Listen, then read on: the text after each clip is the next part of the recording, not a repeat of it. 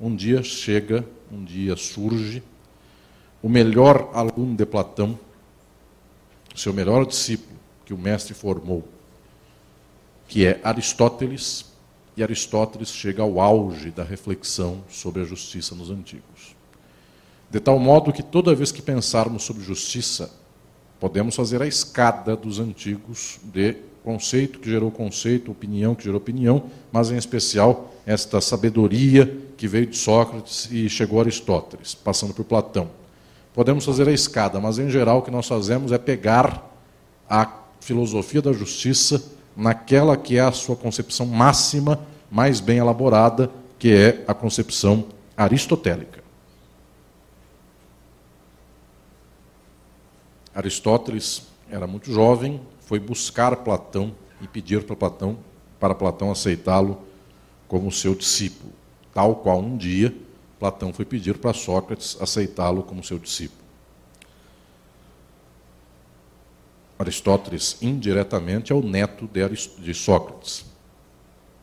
Portanto, não era vivo quando Sócrates é, morreu, nasceu depois, mas bebeu da fonte de Platão, que por sua vez bebeu em Sócrates. Aristóteles desenvolve as ideias de Platão ao máximo e estabelece a mais alta compreensão sobre a justiça nos antigos.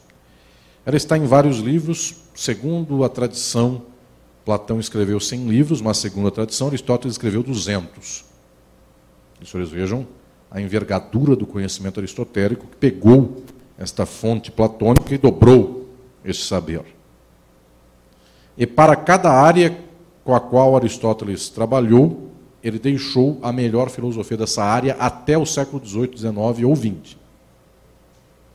Aristóteles falou de praticamente todos os conhecimentos humanos, não só sobre justiça. E para qualquer conhecimento que falou, ele foi o melhor pensador daquilo por milênios. Ele é conhecido como o maior classificador dos seres vivos de zoologia botânica até o século XIX. Portanto, tem uma longa trajetória de pensamento aristotélico arraigada, arraigado no mundo. Sobre justiça, Aristóteles falou em várias obras, mas uma em especial é a central é o livro que depois a história dá o nome, Ética a Nicômaco. Também Aristóteles não deu nome para nenhum dos seus livros. Em geral, seus livros tomam um assunto mais importante da obra. Este livro, Ética Nicômaco, o assunto mais importante é ética. Mas como ele tinha três livros sobre ética, para diferenciar da, um livro do outro, esse ele dedicou ao seu filho de nome Nicômaco. Então, é a ética dedicada a Nicômaco.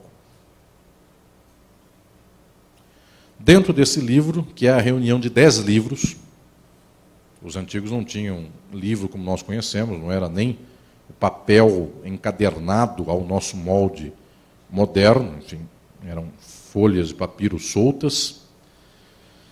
A Ética é uma reunião de dez livros, o que equivaleria hoje a dez capítulos. Mas a parte da justiça é o livro quinto, capítulo quinto da Ética a Nicômaco. Aí estão as páginas mais relevantes da filosofia antiga sobre justiça. E toda a disputa da filosofia que vier depois é contra essas páginas.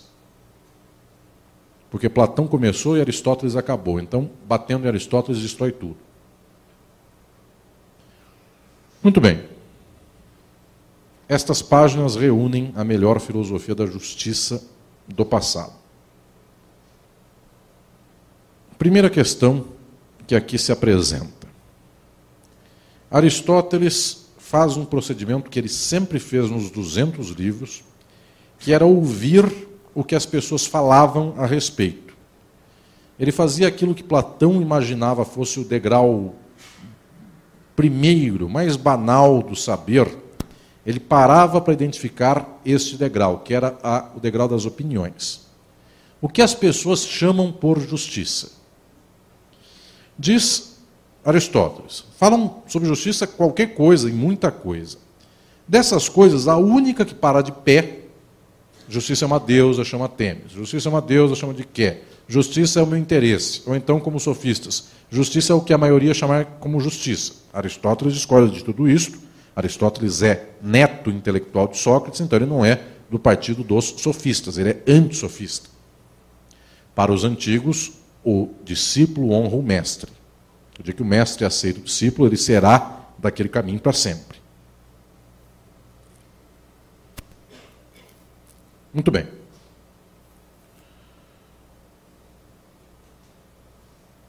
Aristóteles vai dizer: das opiniões sobre justiça, talvez a única que não seja tão horrorosa e que possa servir para alguma coisa, é que o povo diz que justiça é dar a cada um que é seu. Isso já se dizia na Grécia.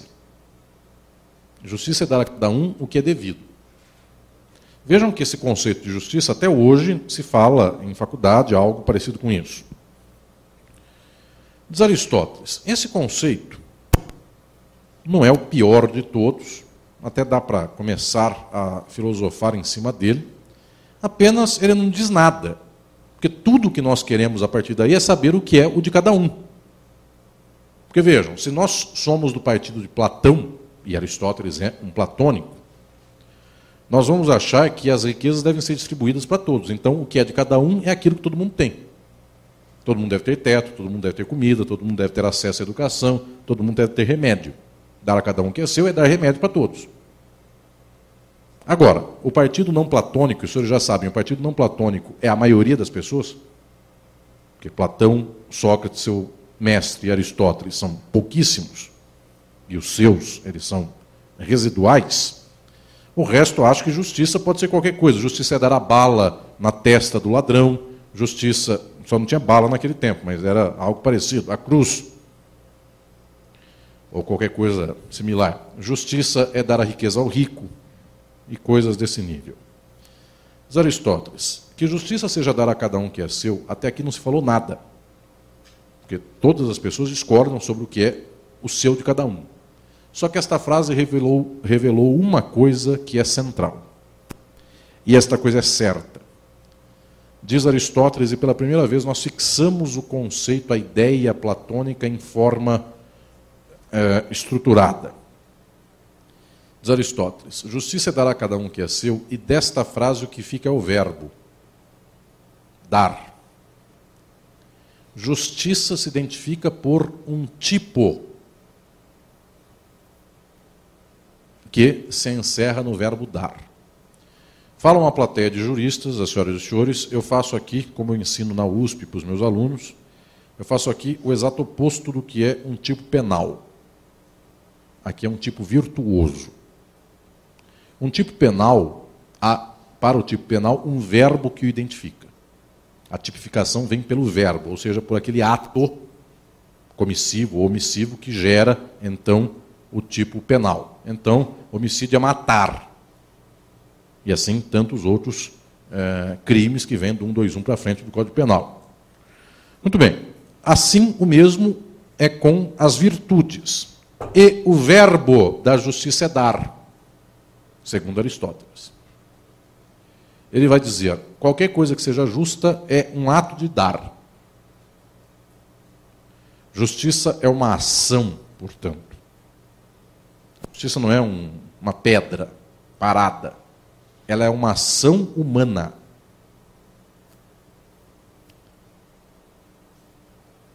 De tal sorte que eu posso dizer: tal situação, os seres humanos em suas ações fizeram esta situação justa ou injusta. O que não for objeto de coisas da ação humana não está sob justiça. Eu dei agora há pouco às senhoras e senhores o exemplo do meu aluno que falou que injustiça vai chover. Isso não está para Aristóteles sob auspícios da justiça ou da injustiça. Justiça é dar. A não ser que os senhores creiam, aí os senhores fogem da física, que a chuva vem de um Deus que deu água. Deixa dizer, mas muita gente crê nisso. 97% das pessoas creem que tem seca no Nordeste porque Deus castiga. Mas aí é um problema teológico, não filosófico. E mais uma prova de que Deus prefere Curitiba, lá chove muito. Já era um anúncio. Se a distribuição de água for critério de justiça, vai bem.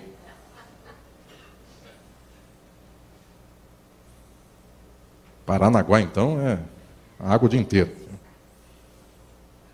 Muito bem. Londres tinha que ser a capital do mundo, né? Mas já é um indício de Deus. Londrina, enfim, é. são liames ocultos que por aí existiam. Bom, então, senhoras e senhores, justiça é dar, de tal modo que chuva, é, a cor da, da árvore é verde. Isso não é objeto de justiça ou injustiça. não posso dizer que injustiça que a árvore é verde. Nem tampouco que injustiça que em Vitória da Conquista chove menos do que em Curitiba. Entendam? Coisas que não são de ações humanas, a elas não recai a atribuição de justiça ou injustiça. Pela primeira vez, Aristóteles sistematiza e coloca a moldura do que se fala a respeito de justiça. Justiça é dar, portanto, é ação humana. Em situações para as quais a ação humana contribui. Em situações manipuláveis pela ação humana. Portanto, chuva e seca não são o caso. Os senhores dirão, mas todo o resto que envolve a seca e a chuva, sim, verdade.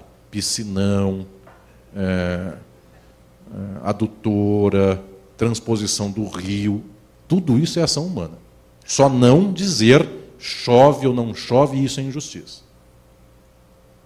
A não ser, e agora é a riqueza de Aristóteles, que um dia um ser humano consiga falar: agora eu consigo fazer chover, graças a um avião que voa e lança não sei o que em cima da nuvem, então faz chover. A partir desse dia, chuva passa a ser questão de justiça.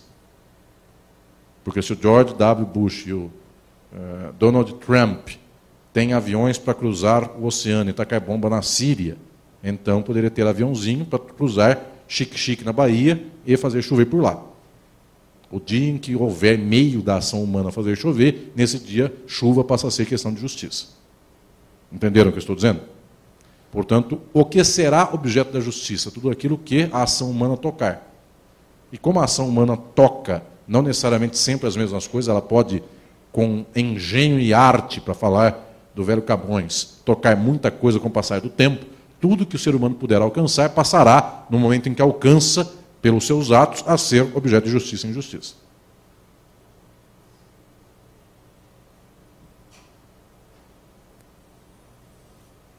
Muito bem. Aristóteles começa agora seu trajeto. E o que é esta justiça que é dar a cada um que é seu? Justiça é dar com isso já se revela um ponto central. Justo não é quem sabe o que é justiça, justo é quem faz a justiça. Portanto, senhoras e senhores aqui presentes, pode estudar para vontade, com vontade, qualquer coisa da justiça, nem por isso só estudando serão justos. Justo é quem estuda, quem sabe e, essencialmente, quem dá. A cada um que é seu. Então, justiça é um a fazer. Por isso, o justo revela-se pelo ato.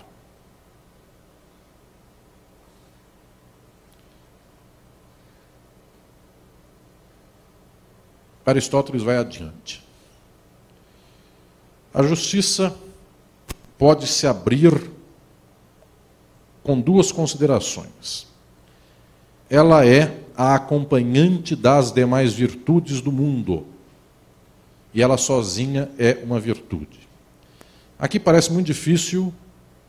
Eu tenho a notícia do Dr. Paulo que há 30 anos caiu numa prova da magistratura do TJ a pergunta sobre a justiça universal de Aristóteles, e ninguém esperava isso há 30 anos. Então, só de agora está um pouco mais esperto.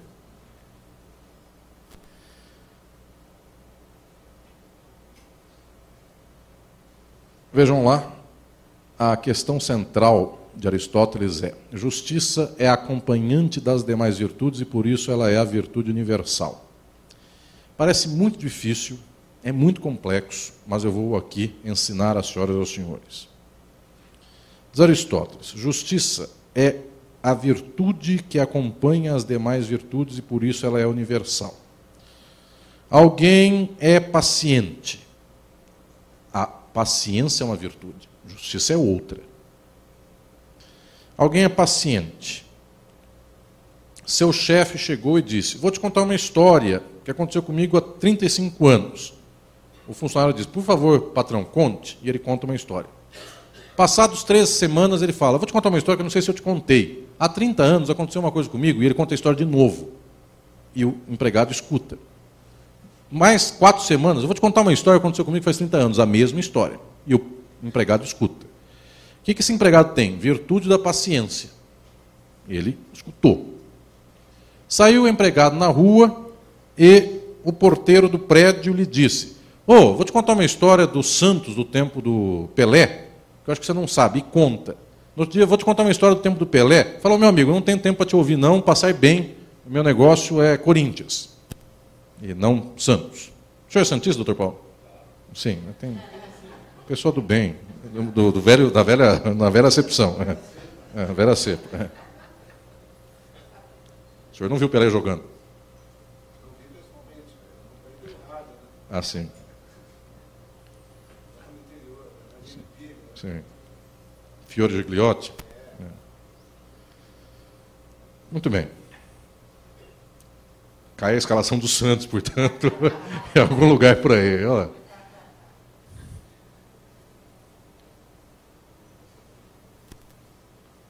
Pelé, Coutinho e Pepe.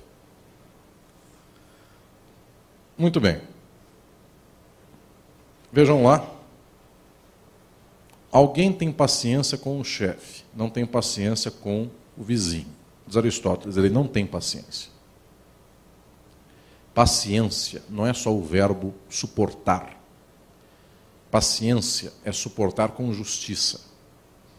De tal modo que o pouco tempo que uma pessoa tem para a paciência com os outros tem que ser distribuído conforme a justiça dessa paciência. Tem alguém que está com depressão à beira do suicídio Pô, me escuta. A pessoa com justiça é paciente quando escuta isto. O patrão quer contar 500 vezes a mesma história. Infelizmente, senhor patrão, eu já conheço a sua história. E vamos adiante. Muito bem. Observem que ser paciente não é necessariamente só ser paciente com quem interessa, é ser paciente com justiça. Conclui Aristóteles: a justiça é necessariamente uma virtude que acompanha a paciência. Paciência sem justiça é interesse. Caridade é, sem justiça também é interesse. Perdão sem justiça também é interesse, não é perdão. Toda virtude do mundo só é virtude porque ela tem junto a virtude da justiça. Mas observem o seguinte: coragem é uma virtude. Coragem tem que ter justiça. Porque se disserem assim, Chegará aqui em minha frente o atual senhor presidente da República e disse assim: Vamos para a briga, eu e você. Eu falo, sim, senhor, senhor presidente, vamos aí, eu tiro o paletó e dou um soco no senhor presidente. Sou um, um homem corajoso, sim, lutei contra o senhor presidente, inclusive porque tem implicações isso. Tem que proteger o pescoço. É por causa do soco. É. Só isso. Eu não acredito em vampiro. Não sei, acho que não. Sim, é. Mas não sei se é pelo pescoço. Bom, o senhor presidente me chamou para briga e eu fui, sou corajoso. Muito bem, briguei com o senhor presidente. Me chamou para briga o Vitor Belfort. Fala, estou sabendo aí que você não falou do MMA, então vamos para a briga. Nesse caso eu não fui, diz Aristóteles. Coragem com justiça não é simplesmente bater em quem é fraco. Para falar da virtude da coragem, preciso ter coragem mais justiça. Senão, não tenho coragem. Agora, observem a descoberta de Aristóteles. Pode uma pessoa ser corajosa e não ser paciente? Pode ter uma virtude e não ter outra? Todas as pessoas têm todas as virtudes juntas ao mesmo tempo? Não. Tal qual a pessoa pode cometer um crime do Código Penal e não todo o resto dos crimes do Código Penal. Cada um, nada tem a ver com o outro. Assim também são as pessoas com as suas virtudes. Alguém é corajoso, não necessariamente é paciente. Só que quem é corajoso, paciente, caridoso, não importa qual virtude, todas estas pessoas só têm esta virtude se junto com ela tiverem justiça. A coragem não demanda paciência. Entende o que eu estou dizendo aqui? Posso ser um sem a outra. Posso ter uma sem a outra. Paciência não demanda coragem, só que paciência demanda justiça, coragem demanda justiça. Descobre Aristóteles, a justiça é a única virtude universal. Para que todas as demais existam, elas têm que estar com a justiça.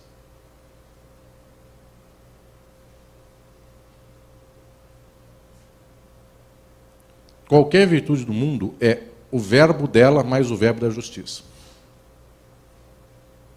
Paciência, o verbo é suportar, só que suportar com justiça.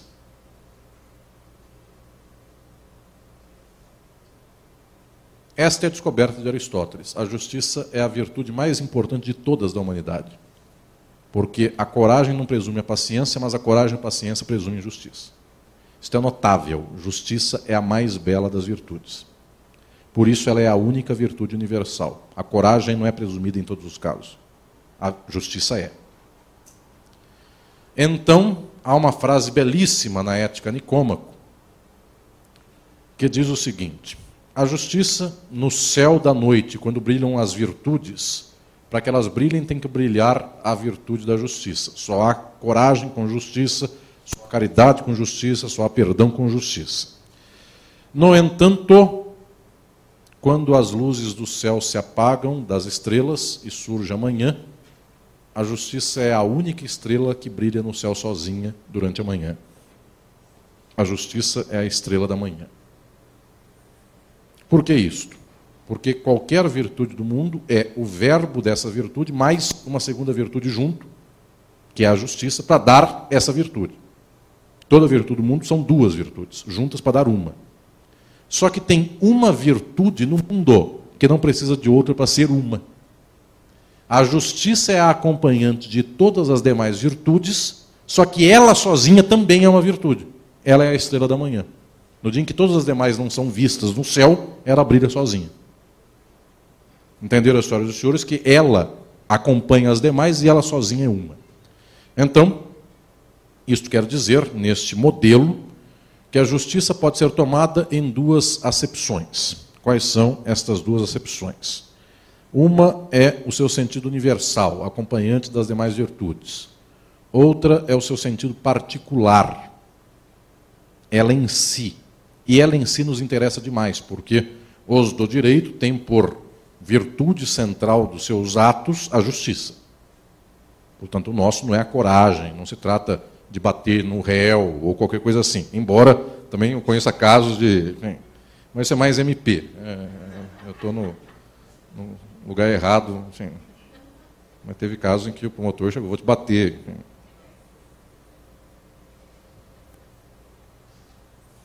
Eu conheci um caso de um juiz que fazia negócios na audiência. Enfim, você bateu o teu carro no outro, quanto você quer dele? X. Então vamos suspender a audiência que eu vou lá comprar seu carro. Mas aí é questão comercial. Isso aconteceu em Catanduva, na minha terra natal, então também não é bem civilização.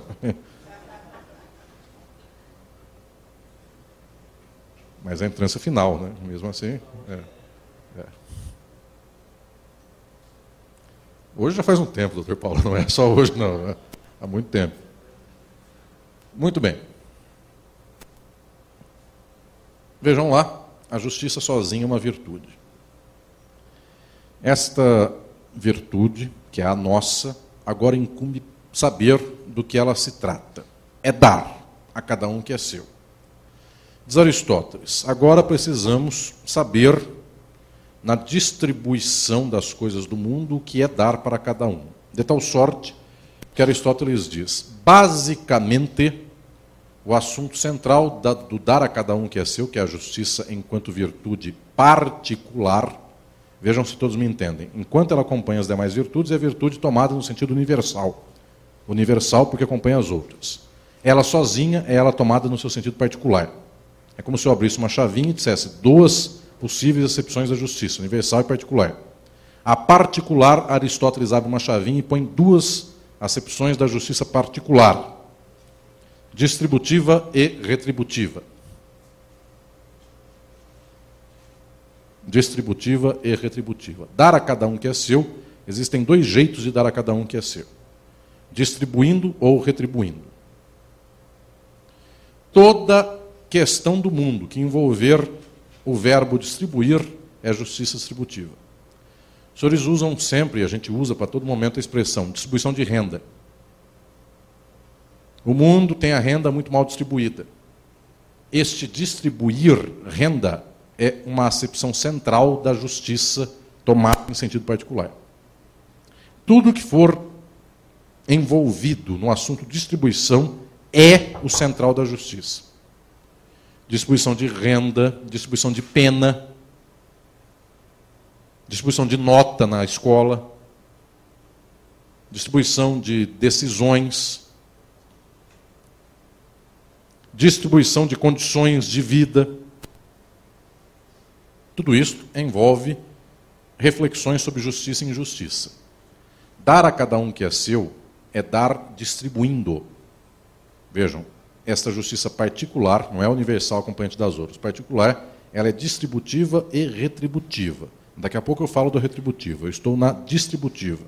Só que já vou ensinar às senhoras e aos senhores, a distributiva é praticamente a maior parte do problema da justiça. A retributiva é que ela é um pouco diferente da distributiva, ela não é tão frequente, ela é até mais fácil de compreender, mas o central é a distribuição. A maioria das pessoas odeia Aristóteles pela distribuição, não pela retribuição. Porque os senhores já estão ouvindo coisas como distribuição de riqueza, é, dar para quem não tem. Vocês já percebem de antemão que muita gente não gosta dessas, desses horizontes. De Aristóteles, como é que eu sei se a distribuição é justa? Diz Aristóteles, a distribuição é justa quando ela é uma justa divisão. Lembrem que eu falei que Platão estudou matemática no Egito. Platão formou Aristóteles. Aristóteles era o discípulo do mestre mais importante daquele tempo. Ele aprendeu com Platão que justiça é matemática em alguma medida. E que medida é essa?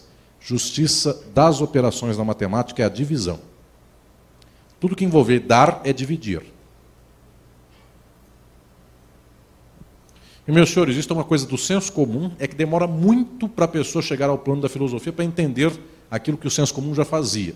Tenho três pães e seis bocas. Como serei justo? Quando eu pego três pães, divido os três pães no meio e dou meio pão para cada boca. O que, que eu fiz nesta hora? Eu dividi.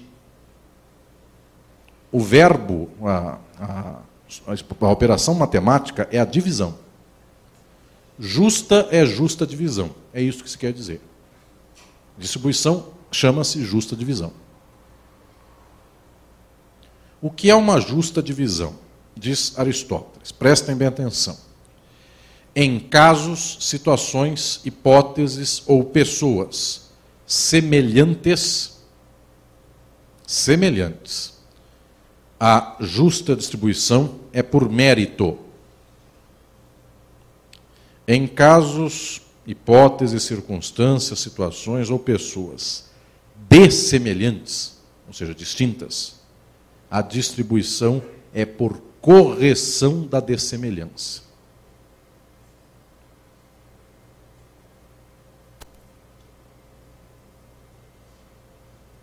Aristóteles não é contra o mérito, ele só diz que praticamente, raramente, o mérito acontece para ser aferido.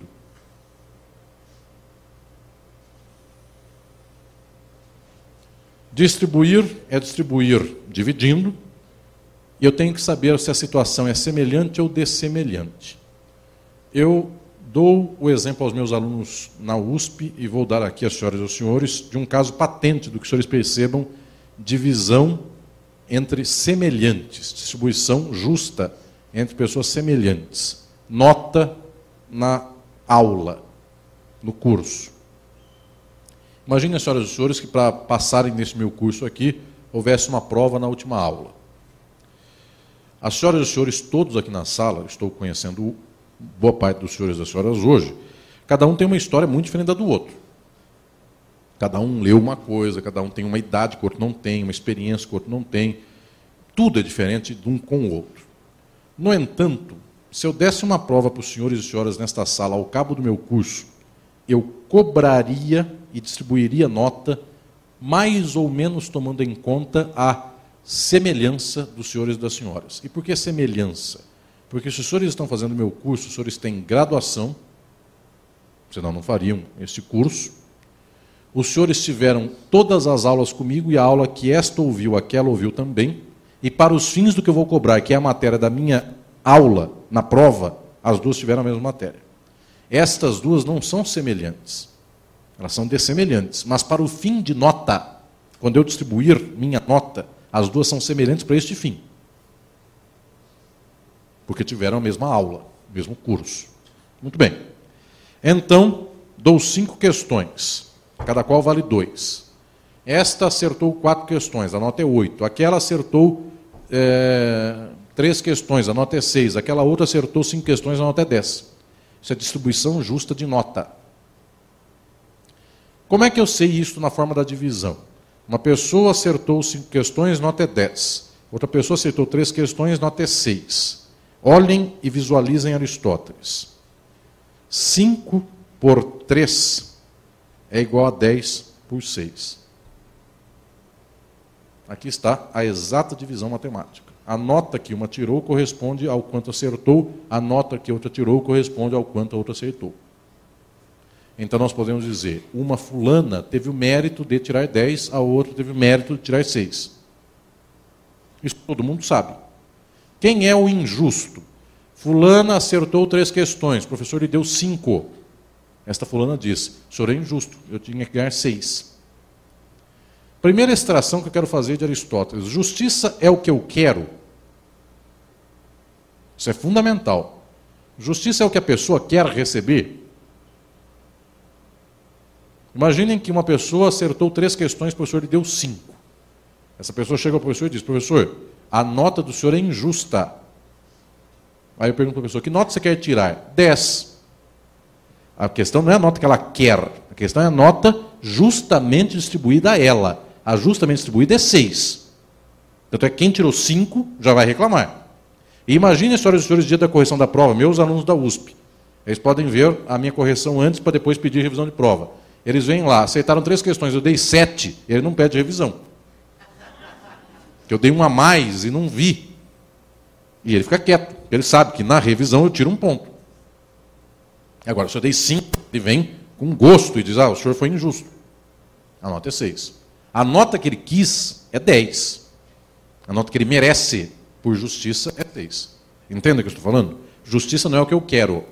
Justiça é a justa distribuição. Em casos de pessoas semelhantes e situações semelhantes como estas, dá certo. Agora, quais são esses casos? Esses casos quase artificiais, quais são? Pessoas que todas elas se fecham numa sala e ouvem um curso. Esta bolha cria uma certa semelhança.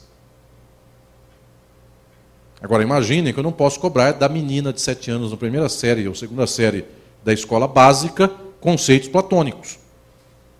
Seria injusto a distribuição de nota por lá é dada por outras razões. Ela não é semelhante a alguém que está fazendo esse curso. Entenderam esta primeira questão? Agora eu vou falar dos dessemelhantes. Como é que se distribui entre dessemelhantes segundo Aristóteles? Ele vai dizer: aqui está a maioria das situações dos seres humanos em sociedade. Nestes casos, como é que eu distribuo, distribuo riqueza se o mundo é totalmente desigual e totalmente dessemelhante, diz Aristóteles. Justiça, então, na maioria dos casos, distributiva, não é matemática. Eu comecei dizendo que justiça é matemática para os casos de pessoas semelhantes, raros casos. Mas a maioria dos casos é de pessoas dessemelhantes, de tal modo que a justiça não é matemática. E o que é a justiça é a correção da desigualdade. Justiça é cobrar mais de quem tem mais e menos de quem tem menos. Dar mais para quem tem menos e menos para quem tem mais. Diz Aristóteles: se todos os seres humanos precisam de teto, justiça é dar teto para quem não tem. E quem tem muito é tirar de quem tem e dar para quem não tem. Daí os senhores odeiam Aristóteles de início. Aristóteles é o Robin Hood. Justiça é tirar de quem tem e dar para quem não tem. Por isso que eu comecei a parte de Aristóteles ensinando: justiça é dar. O alcance disso é tamanho que nós nos incomodamos. Justo é quem pega de quem tem e dá para quem não tem. Não é quem sabe que tem que fazer isso, quem faz isso é justo. Isso é chocante. Tal qual o mestre dele, Platão, dizia: justiça é começar uma sociedade comunista, é dar a riqueza para todos. Aristóteles só está desenvolvendo o que é a riqueza para todos, é tirar de quem tem e dar para quem não tem. E se todos tiverem, aí é abundância. Se todos tiverem teto, pode alguém ter um teto enorme? Sim, desde que todos tenham. Justiça e injustiça, dirá Aristóteles, no caso das dessemelhanças, não é um critério fixo. X metros quadrados por pessoa revelam o que é a justiça da moradia. Justiça e injustiça, nesse caso, tem só por parâmetro, eu digo isso muito, tem uma fórmula que só tem no meu livro Filosofia do Direito, quando eu ensino uma fórmula do que é carência e excesso em Aristóteles. Por lá eu digo o seguinte: o parâmetro para eu saber se eu posso ter muito e muito e muito ou pouco chama-se carência e excesso. Imaginem que os senhores moram em Tóquio, no Japão. Tem que espremer 23 milhões de pessoas num espaço minúsculo. Meus metros quadrados imensos representam que alguém tem pouco metro quadrado. Moro em São Paulo. Até onde vai essa terra abençoada? Até onde o capital comprar. Daqui a pouco recompra a Serra do Mar e faz edifícios é, de gesso, colunas gregas na Serra do Mar. Já tem, inclusive. Na beira da Serra do Mar tem vários. Então vejam por lá. Você tem uma cópia da Inglaterra em Paranapiacaba, porque não tem na Grécia. Vejam lá. Quando eu digo em São Paulo, todo mundo podia viver bem com 100 metros quadrados, 120, 150, 200. Por quê? Porque os metros quadrados que alguém tiver não tira do outro. Não tiram do outro. Tem espaço para todo mundo. É uma mancha urbana enorme. Muito bem. Estou dizendo que o critério de distribuição das coisas é carência e excesso. O exemplo que eu dou no livro Filosofia do Direito, que fica muito patente para todos. Se eu moro na beira do rio Amazonas, quanto de água eu começo a usar para ser injusto meu uso de água? Eu moro na beira do rio Amazonas. Eu resolvo fazer chafariz e lavar minha calçada. A água tem em abundância. Posso lavar calçada, fazer chafariz, posso fazer piscininha, posso fazer a piscininha duas da tarde e encher de novo. A água está no rio Amazonas. Se eu não usar, ninguém usa. Moro no deserto do Saara. Quanto de água eu posso usar para ser justo ou injusto? Distribuição de água por pessoa. No mesmo dia em que alguém em Manaus resolveu lavar a calçada duas vezes por dia, no meio do deserto do Saara, se alguém lavar sua calçada, já acabou a água daquele pedaço de cidade inteiro. Ou seja, no mesmo dia, do mesmo ano, a distribuição de água no deserto do Saara é X por pessoa, para ser justa, e no Rio Amazonas é 500 ou 1000 ou 1 milhão de X. E aí Aristóteles diz: sorte ou azar de quem nasceu com a água na sua porta. Só. Neste caso, eu não posso dizer que azar, que injustiça ter nascido no deserto do Saara. Voltei, volto a falar o que ensinei no começo. O nascer no deserto do Saara não é injustiça. Injustiça é tendo eu pouca água no deserto do Saara, eu vou fazer um chafariz. Isso é injustiça. Entenderam, senhoras e senhores, como se dá isto? Qual o critério de saber o parâmetro do justo ou do injusto em casos de dessemelhantes, carência e excesso? Que são, volto a dizer aqui, que não são conceitos fixos, são conceitos econômicos, sociais, históricos, variáveis. Também falo muito para os meus alunos e ensino isso lá no meu livro, na parte de Aristóteles. Se um dia um homem descobrir, um ser humano descobrir um mecanismo para canalizar a água do rio Amazonas, atravessar o Atlântico inteiro, passar por baixo do deserto do Saara, levar água para o meio do deserto do Saara, então será injustiça fazer chafariz no rio Amazonas. Eu dou um exemplo em minhas palestras, muitos dos senhores das senhoras já devem ter ouvido, os que foram meus alunos conhecem isso. Enquanto a humanidade não tinha navio, alguém nasceu numa terra em que plantando nada dava e as pessoas morriam de fome, era simplesmente desgraça. Alguém nasceu no meio do deserto, lá nada nasce. Bem, morre de fome. Desgraça de ter nascido lá. No dia em que inventaram o navio, a humanidade inventou o navio, quem nasceu no meio de pedra e morre de fome, isso se chama injustiça do mundo. Porque eu podia plantar e levar para o outro. E quando inventaram um avião, a injustiça chega a ponto de não comer alface. E isto já é uma injustiça. Por quê? Ah, lá no meio do deserto do Saara não nasce alface, muito bem, mas na Itália nasce. E pegar um avião da Itália e devolver e trazer o produto para o meio do deserto do Saara leva quatro horas. Então, se alguém não come alface, é por injustiça. Dado que, os senhores vão dizer, ah, e a parte do deserto? A parte do deserto, o navio chega e pega e leva para qualquer lugar que se chama petróleo. Então, uma coisa vai, mas o resto não volta. Estou dizendo com isso, senhoras e senhores, que nós temos efetivamente um quadro econômico em Aristóteles do que é o justo e injusto na distribuição, conforme a possibilidade de acesso às coisas e a possibilidade de dar ou não dar as coisas. Ou seja, se eu conseguir distribuir comida para o mundo inteiro, então o mundo passar fome é injustiça. E a tecnologia humana faz com que eu possa distribuir comida para qualquer recanto do mundo. Aí as pessoas vão dizer, ah, mas então, lá no outro lado, o país é outro. Já vou dar a conclusão de Aristóteles. Se eu consigo plantar de um lado e o outro não consegue receber, porque lá o Estado é outro, tem uma grande injustiça no mundo, chamada Estados. O mundo só será justo o dia que não tiver mais Estados, de tal modo que eu não diga, ah, lá é deserto Saara, o país é outro. É ser humano como eu sou. O dia que não tiver mais Brasil e Líbia, e Estados Unidos e Gana, só nesse dia o mundo é justo. As senhoras e os senhores aqui que estão ocupados no Tribunal de Justiça e na vida jurídica com a justiça, saibam, enquanto houver estados no mundo e daqui para cá a justiça é uma e daqui para lá a justiça é outra, esse mundo não é justo. Dói para as pessoas, mas é exatamente isso que eu tenho que dizer. O mundo, enquanto tiver estados, não é justo. senhores dizem, nossa, mas é muito difícil fazer a justiça. Eu tenho que dizer para os senhores e para as senhoras que nós temos que anunciar o que as coisas são. Não é porque todo mundo crê que matar gente é justo, que então matar gente é justo. E os senhores já sabem o que aconteceu com Aristóteles por falar essas coisas. Foi exilado para não morrer. É uma peculiaridade da filosofia dos antigos que toda brilhante filosofia antiga, aquele que produz essa filosofia morre ou é preso ou é exilado. Sócrates morreu, Platão foi exilado e preso, e Aristóteles foi exilado. Já disse o Cazuza, meus heróis morreram de overdose ou presos. O preso é minha parte. Ou mortos, qualquer coisa.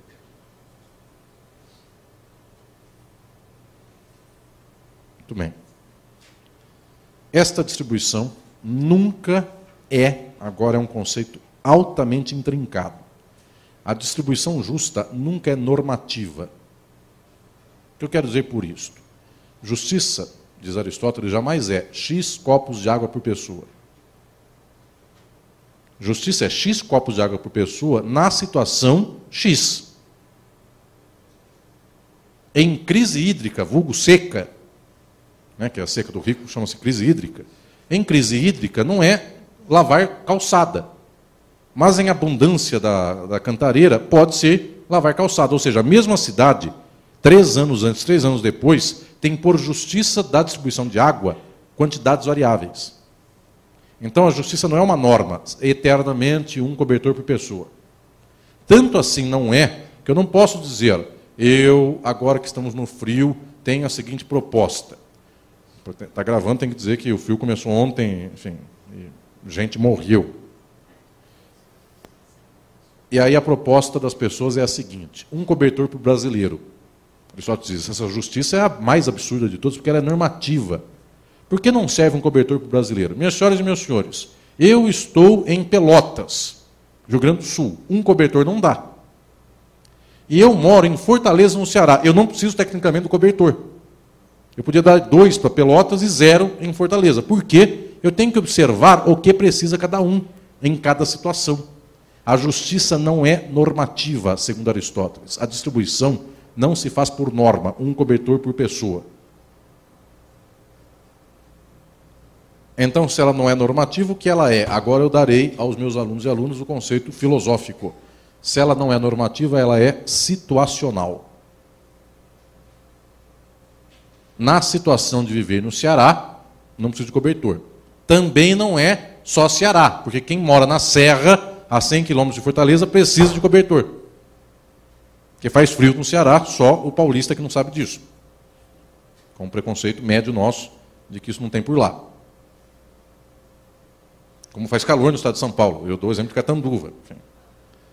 Mas, uns, um mês por ano precisa de cobertor. Muito bem. Então vejam lá. A justiça é situacional, jamais é normativa. Como é a distribuição? Matemática entre semelhantes política entre dessemelhantes. Esse é o termo técnico. A polis deve tirar de quem tem mais e dar para quem tem menos. Por isso é política, não é matemática. Entenda o que eu estou dizendo, é uma vontade política de fazer justiça. Quanto o Brasil tem vontade política de dar teto para quem não tem teto? A vontade é quase zero. Então, a distribuição de teto para quem não tem é quase zero. A justiça é política, ela não é matemática.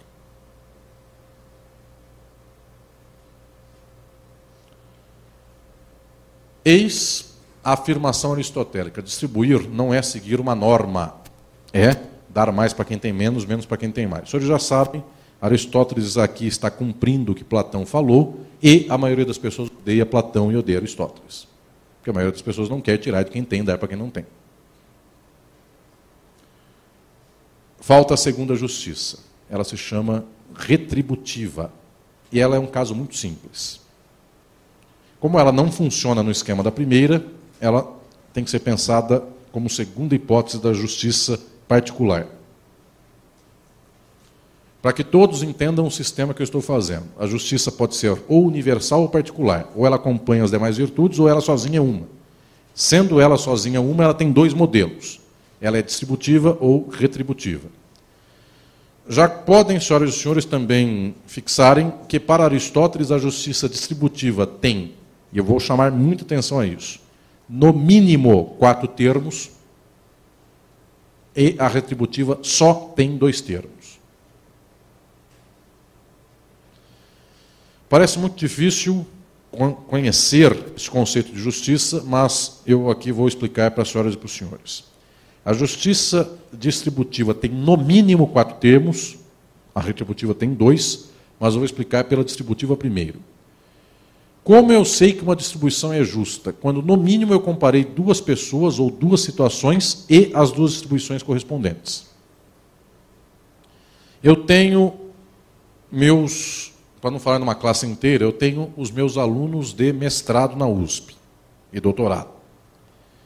Então, eu tenho, selecionei o aluno do mestrado e digo a ele: Você vai ler dez livros em um mês. Muito bem. Ele não pode dizer a princípio o professor é justo ou injusto. Para ele dizer o professor é justo ou injusto, ele tem que chamar o colega dele que também passou na minha vaga de mestrado. Pergunta: Ele te mandou ler todos os livros num mês? Ele falou: Sim, também. Ela diz: Então o professor é justo. Para dois mestrandos, o trabalho de pesquisa é do tamanho intenso para os dois. Aí o professor é justo. Dois mestrandos, duas pesquisas. Quatro termos. Ou seja, uma pessoa, o que eu distribuí de obrigação para ela, outra pessoa, o que eu distribuí de obrigação para ela. No mínimo. Só que se eu tenho dez alunos de mestrado e doutorado, eu tenho 20 termos, para eu ser justo. Eu tenho 10 pesquisadores, meus alunos de mestrado e doutorado, meus orientandos. 20 termos eu preciso para saber se eu sou justo na orientação. 10 alunos, 10 trabalhos que eu passo para eles. 20 termos. No mínimo 4. Porque se tiver só dois, não sei da justiça. Imaginem os senhores, eu tenho um aluno só de mestrado. Eu digo para ele, leia dez livros. Ele não pode dizer nada sobre a minha justiça. A distribuição de trabalho. Nada. Ele pode dizer, ah, o professor é carrasco, mas aí não é justiça. O professor é bonzinho, é outra coisa. Injustiça é ter distribuído de modo inexato ou distinto entre as pessoas. Portanto, qualquer justiça distributiva tem que ter no mínimo quatro termos. Agora eu vou explicar a retributiva, que só tem dois termos. Não é que é no mínimo dois termos. Só tem dois termos.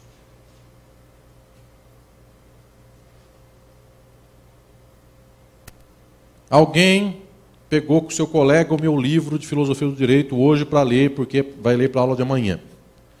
Pegou, saiu andando aí na rua. Chegou na esquina, é, passou um assaltante e disse: Me passe o livro. Jamais aconteceu esse caso, mas supondo essa hipótese. Enfim, preciso contar casos absurdos. Quando eu estava no primeiro ano da faculdade, no Largo São Francisco, eu tinha 17 anos, o professor disse: Modos de aquisição originária da propriedade. Aí ele contou o exemplo. Estou no meio da floresta amazônica, vi um frango, o frango é meu. É um modo originário de aquisição da propriedade. O problema é que quase impossível encontrar um frango no meio da floresta, mas tudo bem. Alguém, os senhores pegaram o livro meu, essa pegou dessa, disse amanhã eu devolvo, vou ler o livro do professor Alisson para aula de amanhã. Andando no meio da rua, um assaltante roubou o livro. Muito bem. Amanhã ela volta e fala: Sabe o livro do professor Alisson? Sei. Então, aconteceu o seguinte: você me emprestou e o ladrão pegou. Aí essa aqui diz para ela: ah, tá bom, ah, mas não tá bom, sabe por quê? Porque o livro era autografado, eu pedi autógrafo já não, não acabou a aula, pedi autógrafo. O teu é autografado, eu sei disso. É. É, então, é, pedi autógrafo, etc, etc, etc. É um livro infungível, portanto, porque tem autógrafo. Então, em lugar do livro, me compra uma BMW. Aí a outra diz: Não, é injusto, eu perdi um livro. Você me pede uma BMW? Aristóteles diz: Aqui está a justiça retributiva e só tem dois termos. Perdi um livro. As pessoas consideram por justo retribuir o livro que eu perdi com outro livro. Ela diz então: vai lá na livraria, compra um outro livro, traz para mim que eu vou pedir autógrafo de novo. Aí ela chega, ah, acabou o livro na livraria. Ela fala, me traz um vademecum. Para mim dói na alma, enfim, é, é, a fungibilidade do meu livro com o vademecum, mas, mas mais ou menos o preço é igual. Apenas não contem um exemplo para mim que eu fico triste. Bom, É melhor falar Vadimeco do que dar exemplo de doutrinadores, porque aí está gravando, eu quero ter um milhão de amigos. Bom, Vadimeco não ofende ninguém. É. Embora tenha a piada clássica de que alguém chamou Vadimeco aí na porta e mandou entrar. O senhor conhece essa lenda urbana? Depois eu conto esse caso. Aconteceu num fórum. Muito bem. Vejam lá, perdi um livro, retribuo com outro. Essa retribuição é justa. Diz Aristóteles, aqui está um paradigma de justiça, que é aquilo que eu perdi e aquilo que eu dou em troca. Por que esse modelo é mais fácil, não precisa de quatro termos? Porque é a coisa perdida. E uma coisa similar. Só dois termos. A coisa que foi e a que se põe no lugar.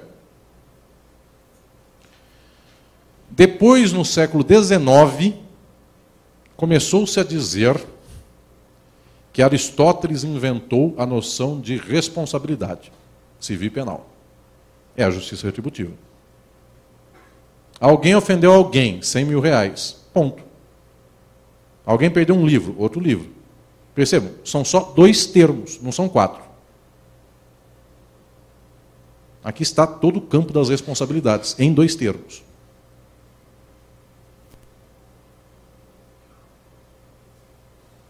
É um caso mais simples. Vou complicar, mas todos vão entender.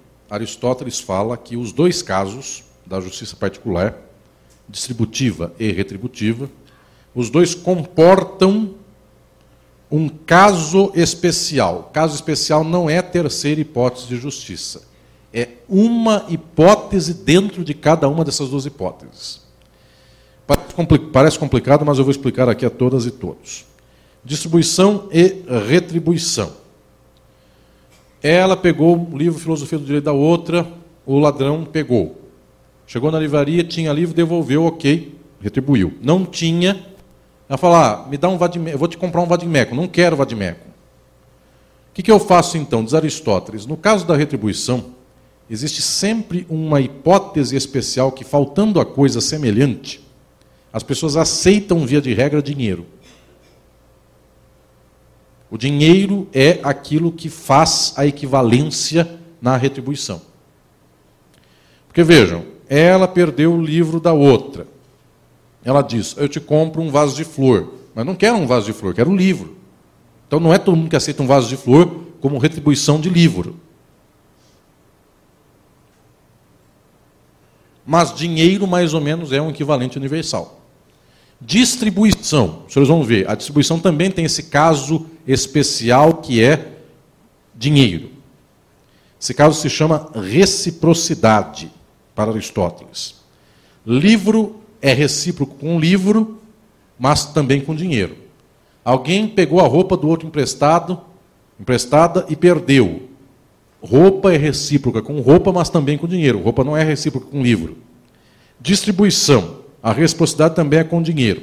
Imaginem um caso absurdo, nunca existiu. Eu fico feliz porque todos os casos que eu conto existiram, enfim. E daqui 500 anos também não vão imaginar que não existiu. Eu presido uma federação de futebol. Muito bem. O Santos, é, Taça São Paulo, ou Santos ou Corinthians, não sei, ganhou a Taça São Paulo. Muito bem. Eu tenho o time da Taça São Paulo. 11 medalhas de ouro para distribuir para o time que ganhou a Taça São Paulo. Então eu pego uma medalha, para um jogador, outra medalha para outro jogador, outra medalha para outro jogador, uma medalha sem querer eu pus no bolso, outra medalha para outro jogador, e etc e tal. Ao final, faltou uma medalha. Porque na distribuição das medalhas, eu tinha 11 para 11 jogadores e uma, é, sem que eu percebesse, caiu no bolso.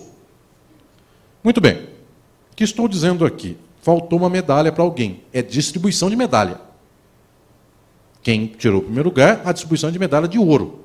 O segundo lugar, a distribuição de medalha de prata, tal qual distribui nota.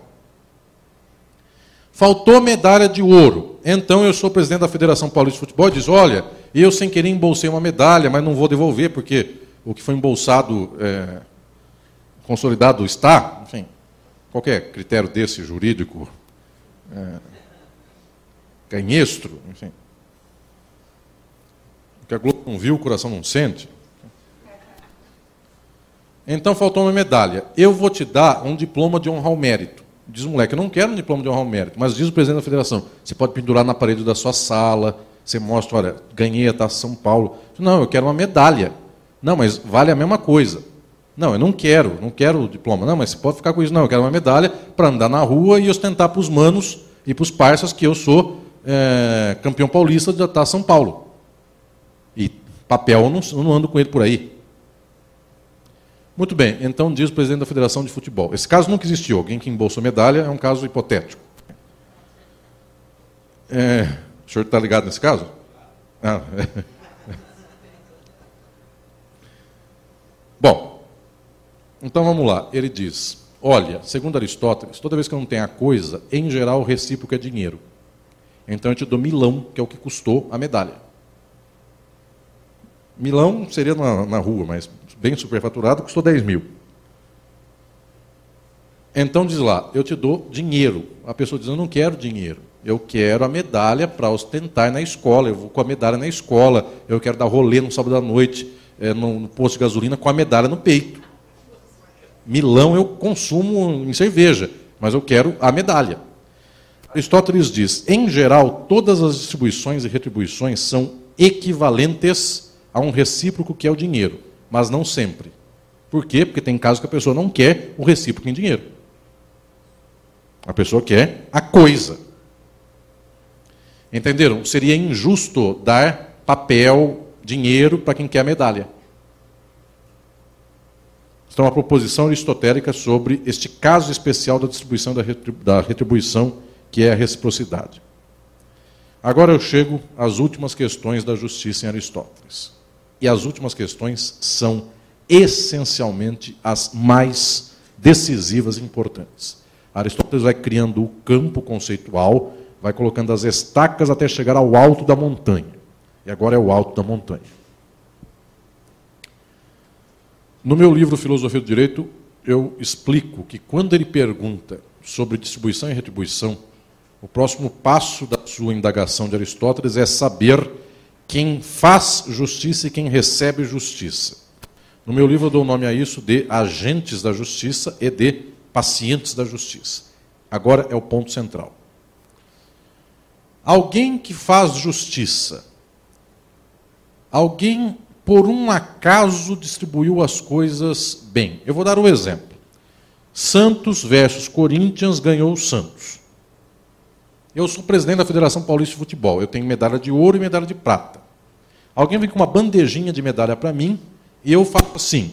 Não estou nem olhando, aí eu viro assim, de olho fechado para a bandeja, pego uma medalha e distribuo para o Corinthians. A hora que eu abro o olho é de prata. Eu digo, nossa, eu sou um homem justo, eu distribuí a medalha que era a mesma do Corinthians, e a do Santos é de ouro. A pergunta de Aristóteles é: o acaso faz justiça? A resposta é não. Aquele que faz justiça não serve dizer por um acaso acertei. A justiça é um dar deliberadamente desejado. Portanto, o acaso até pode dar a medalha certa para a pessoa. Só que o acaso não faz justiça. Eu só posso dizer, o acaso deu a medalha, só isso. O homem e a mulher justos têm que fazer querendo.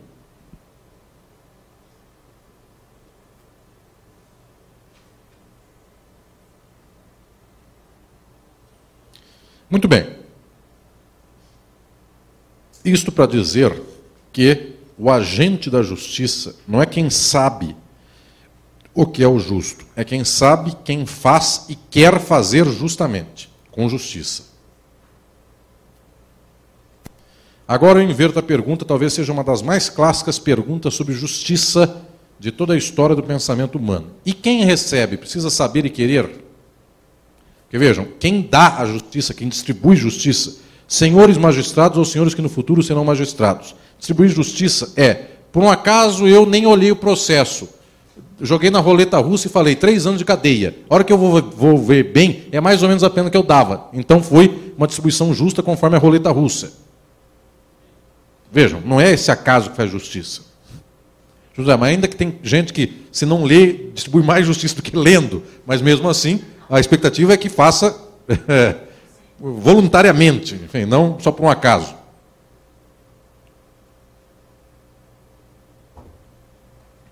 Tem animais que, quando pintam quadro, pintam melhor que seres humanos querendo pintar. Você conhece o caso clássico da senhora lá da, da Espanha que retocou Jesus? Enfim.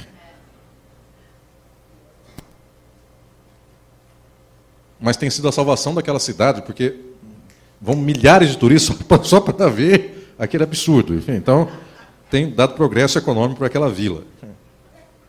Por um acaso, ela fez progresso naquela cidade. Bom, vejam lá. E quem recebe a justiça? Precisa querer receber? A resposta de Aristóteles é não. Nem precisa saber o que se passa. A justiça é a aferição de quem dá, não de quem recebe. Chega alguém para o juiz e fala: Senhor juiz, eu sou muito bonzinho, para mim pouco me importa, sou humilde. O senhor pode me dar pena de 500 anos que eu não me importo. Aí diz o juiz: Bom, ele não quer receber a pena justa, então não farei justiça para ele. Justiça não é a opinião de quem recebe. Justiça é o ato de quem faz. A justiça é a vontade, o querer e o saber do agente, não do paciente. Porque se fosse assim, minhas senhoras e meus senhores, o incapaz estaria escusado de receber justiça.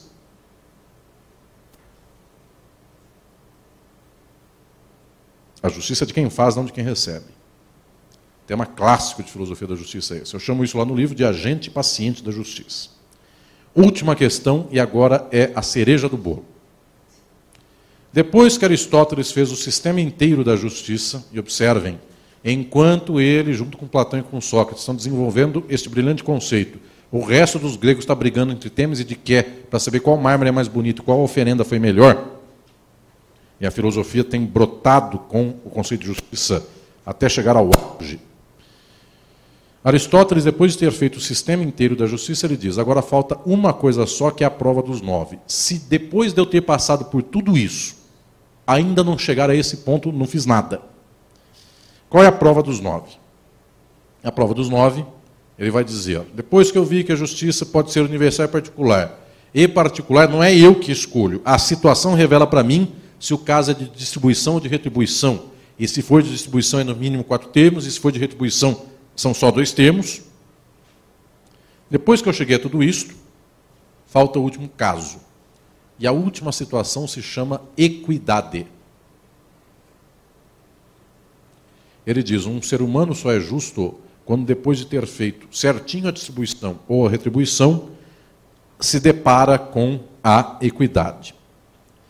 E o que vem a ser isto? É a prova dos nove da justiça. Equidade, para Aristóteles, é a definição central da filosofia da justiça. Equidade é a justiça no caso concreto.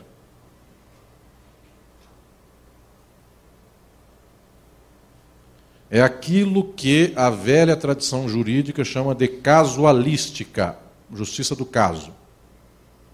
Ou, falando melhor em termos filosóficos, justiça situacional. Justiça na situação, da situação. Diz Aristóteles: quando a distribuição é corretamente feita, justamente feita, eu dou mais para quem tem menos, menos para quem tem mais. Se forem semelhantes, distribuo igualmente. Só que falta ver o caso concreto. Eu dou o exemplo na USP toda vez para os meus alunos e também vou dar esse mesmo exemplo para as senhoras e para os senhores aqui. Quem foi meu aluno já ouviu esse exemplo. Vou abrir vaga de mestrado para este ano próximo. Muito bem. Para cada vaga minha tem lá X candidatos, 30 candidatos. Um é juiz, o outro promotor, outro é advogado, o outro é serventuário da justiça, o outro tem é, 73 anos, o outro tem 52, o outro tem 27, etc. A outra tem tal outra idade. Eu digo o seguinte: vou entrevistar os candidatos. Cada um tem uma idade, cada um tem uma experiência, cada um tem uma trajetória. Para fins, no entanto, de entrevista de seleção para minha vaga do mestrado, todos têm os requisitos mínimos. Todos são juristas formados em direito. Portanto, é cinco minutos para cada um. Eu estou tratando os candidatos, todos eles, como semelhantes para fins de entrevista. Eles têm cinco minutos para falar o projeto. Todo mundo. Senhores, mas são semelhantes todos para todas as coisas? Não são. Uma pessoa, se eu fizer time de futebol da faculdade, não dá para eu colocar a juíza Kenaric, a desembargadora Kenaric, no mesmo time do doutor Paulo. Não, enfim, é... ela é um bebê. masculino, feminino, os times são diferentes. Então, entendo, a divisão é uma. Mas, para fins de mestrado, seria igual. E as pessoas são diferentes. Como é que seria essa distribuição então? Quem quiser fazer mestrado, tendo a graduação, cinco minutos para apresentar seu projeto. Eu estou certo, a minha distribuição de tempo justa. Vejam, o que, eu tenho na cabeça? Vou distribuir tempo de fala aos candidatos, cinco minutos. Aristóteles diz: até aqui está tudo certo. É distribuição, não é retribuição.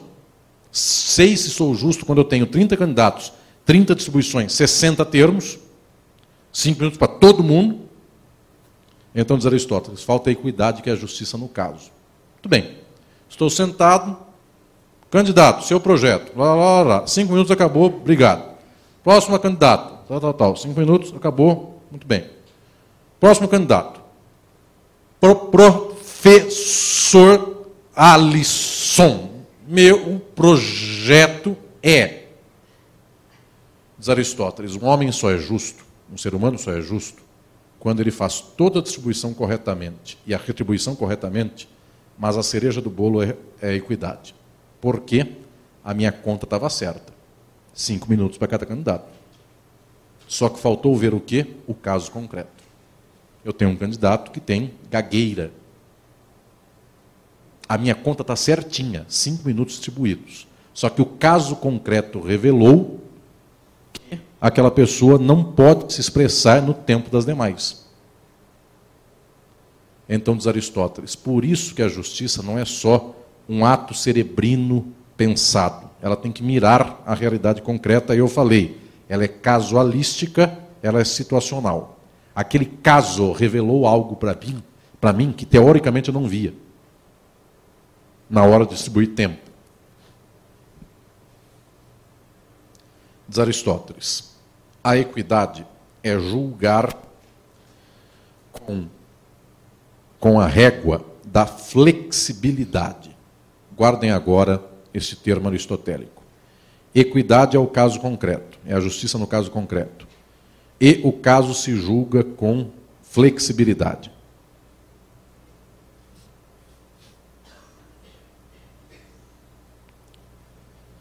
Aristóteles diz que na ilha de Lesbos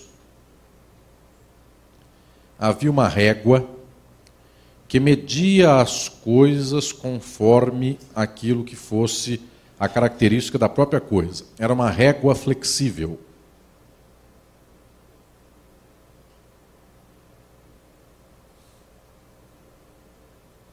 Devia ser a fita métrica. Enfim.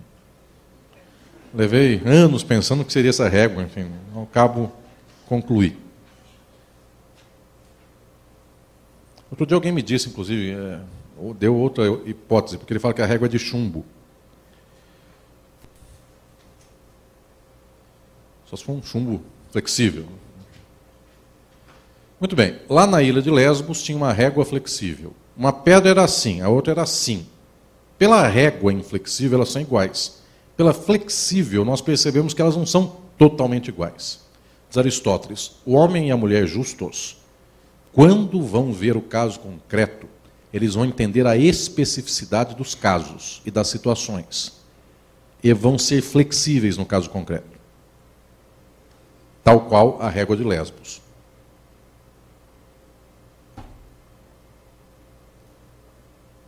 Então, diz Aristóteles, pegando aqui o exemplo meu para aplicar Aristóteles. Alguém se revela na hora da entrevista com dificuldade de fala. Eu só serei justo se eu for flexível. Eu vou dizer para esta pessoa mais tempo que para as demais. Os outros 29 dirão, mas que injustiça. Não, é justiça.